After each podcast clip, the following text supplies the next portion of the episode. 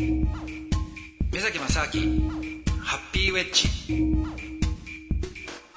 えー目崎正明です。今月はえーフリーアナウンサーの大竹誠さんをお迎えしてお送りしています。目崎正明ハッピーウェッジ。結構じゃあでも最初の時のそのオーディションっていうのは、やっぱどうなんかまだこう印象とか覚えてますか？あのもう10人ぐらいそのプロデューサーとか演出の方とかディレクターとかが目の前に並んでて、はい。座って。でそこで僕一人面接なんですよ。はい。でそこであのー原稿なんだろうななんか渡されたんだよな。何か原稿渡されたんですよ。はい。それをねなんか実況風に読んでくれとか言われたりしてあそれ読めたんですか？もうボロボロでしたよ。そうですいきなり何の前触れもなく、はい。その場に行かないと何をさせられるか分かんなかったりしたんですよ、でもなんかアナウンスの学校に行かれてたんでしたっけ、そうです。やっぱそういう訓練というのはするんですか？そういうねあのどっちかというと声優科の方に最後シフトしてたんで。それは声優になりたかったからそうですそうです、うんはい、ナレーションの勉強とかの方だったので、はい。何かのこう見たまんまの実況なんていう訓練はしてなかったんですよね、はい。あの古舘一郎さんみたいな。そうですそうですそうですそうです、ええなんかあとなんか画面を見て見ながらそれに実況をつけてくれとか、はい。へまあ、あとはもう外で、あのリポート撮りですね、はーなるほどい、ね、はい、カメラテストだったんでしょうけど。えでもその声優のなりたかったその理由っていうのは何だったんですか？あのー自分のその世界観がはい。あの一つの番組に自分ナレーション吹き込むわけじゃないですか、はい。その読み手によって何か印象がガラッと変わるわけじゃないですか。あーなるほどだか自分のなんか世界観になることに非常に満足をうん。覚えてというか快感だったんですよね。ああなるほどね、ええ。でもそういうんだったら例えばですけど、そのご自身がね、大竹さん例えばもうルックスもいいんだから、なんか俳優になるとか、そういうのはなかったんですか？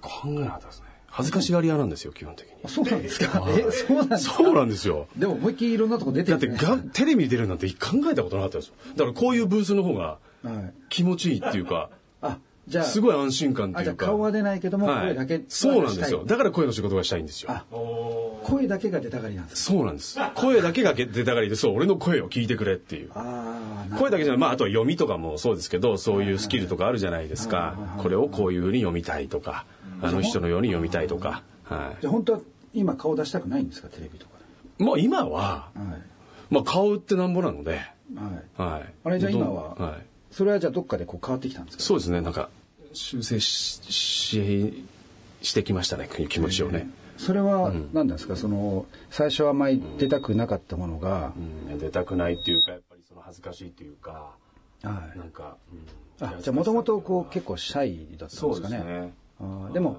何なんですか？そのシャイさっていうのもね、例えば僕なんかもある意味その人見知りとかも結構する方ですし、でだけどその分なんていうんですかねこう慣れてきたりすると、結構なんか俺がみたいになっちゃうっていうね多分二面性ってあると思うんですよ、だからその辺が例えばその出たくないけども本当は出たいみたいな、うん。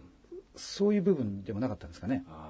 出たくないけどなんかちょっと出たいみたいなって、はい。そういうのはあったと思いますね、ん。あるような気がします。だから本当は出たいのにとあか本当そうです。本当は出たいけどうん。出るまでのそのハードルがあまりにも高いからちょっとそこまでやるんだったら出なくていいやって。だけどわざわざその自分から働きかけるんじゃなくて、出るっていうスポットライトをその浴びる機会があるんだったら、それは喜んで出ましょうみたいな、そういうことですかね。そうですね今はね、うん、なるほどね。はい。じゃあ今だったら例えばもうもっと他のことを例えばやりたいとかってのあるんですか？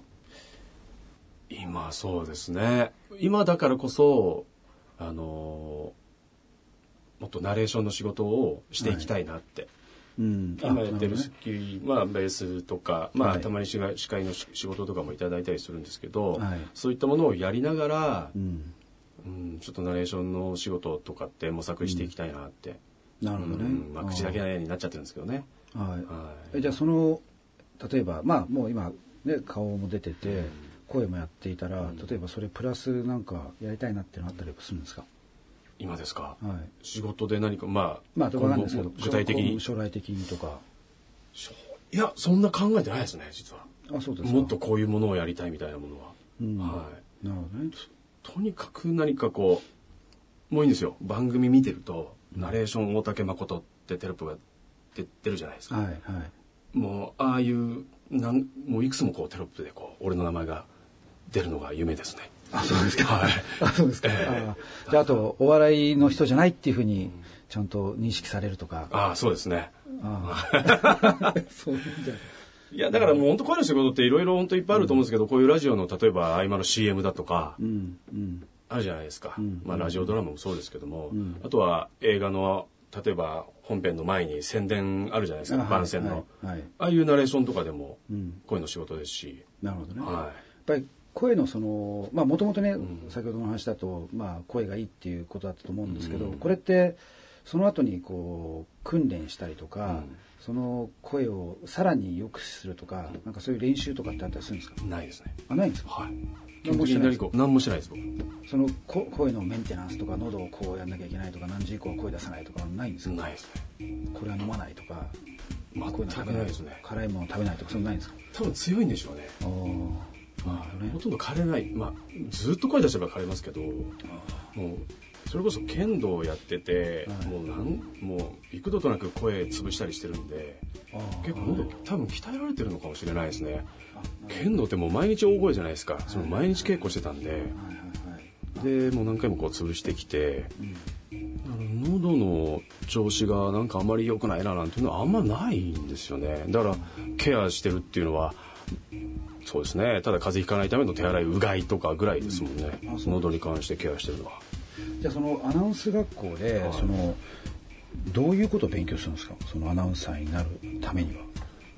あのアナウンス学なんなんでしょうね。週に2回アルバイトしながら書いてたんですよ、アナウンス専門というかそのカリキュラムがあって週に1回2回ぐらいこう通いながら、あのレッスンを受けるっていう、あの学校だったんですけど、まあ基本的には発音だとかあとは滑舌の練習だとか、まあ、最後はあの、まあ、基本講師の方が声優さんだったのではい。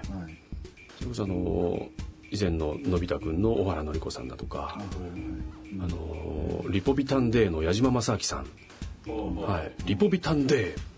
ああのいいらっしゃるんですよ、はい、矢島正明さんなんか UFO の番組とかよくナレーション昔やってたんですけど、はい、の方に教えてもらって、あの普通に番組に当てるようなナレーションの原稿を持ってきてくださったりとかしてそれをまあ一人ずつ読んで、まあ、アドバイスをもらったりとか、うん。そういうことやってましたね。でもかなり実践的なもはい。のなんですね。はい。あそうでしたね